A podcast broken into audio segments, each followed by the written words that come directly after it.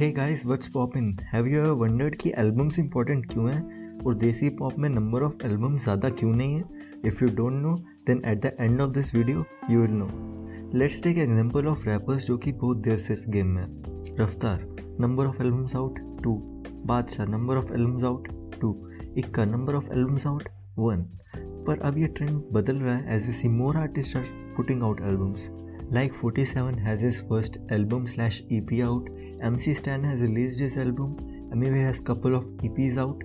At this point you all will be asking कि फ़र्क क्या पड़ता है? हमें हर मंथ सॉन्ग्स तो मिल रहे हैं। And you are right to some extent but albums have a whole different role so let's answer a question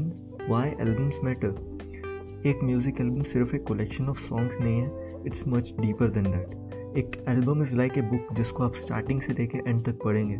With album artist can create a whole different atmosphere जिससे वो अपने मैसेज को और clearly deliver कर सकता है। Some examples Kendrick Lamar की good kid mad city इस एल्बम में Kendrick tells us about his teenage life in Compton और सॉन्ग्स में आपको डिफरेंट थीम्स दिखेंगी from peer pressure to love Tyler the Creator की इगोर एल्बम जिसमें Tyler covers different themes of fallen in love Kanye West की eight eight and heart breaks जिसका subject matter driven था from death of his mother और breakup with Alexis fifer से। Album is also like a catalogue of songs जो बताता है कि how artist was thinking musically at that time after five years हम ये नहीं बोलेंगे कि at this and this track Divine was at his prime we will say कि Punya Paap was Divine's prime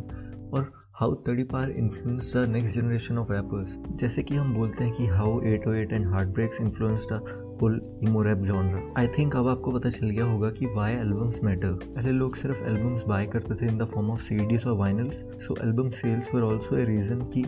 artist albums क्यों बनाते थे. Now let's talk about the fact that अभी तक हमारे पास बहुत सारी एल्बम्स क्यों नहीं है देसी हिप हॉप में. टू थ्री और फोर फाइव ईयर्स को हिप हॉप म्यूज़िक इतना पॉपुलर नहीं था तो इसका बहुत कम चांस था कि कोई एल्बम सुनेगा.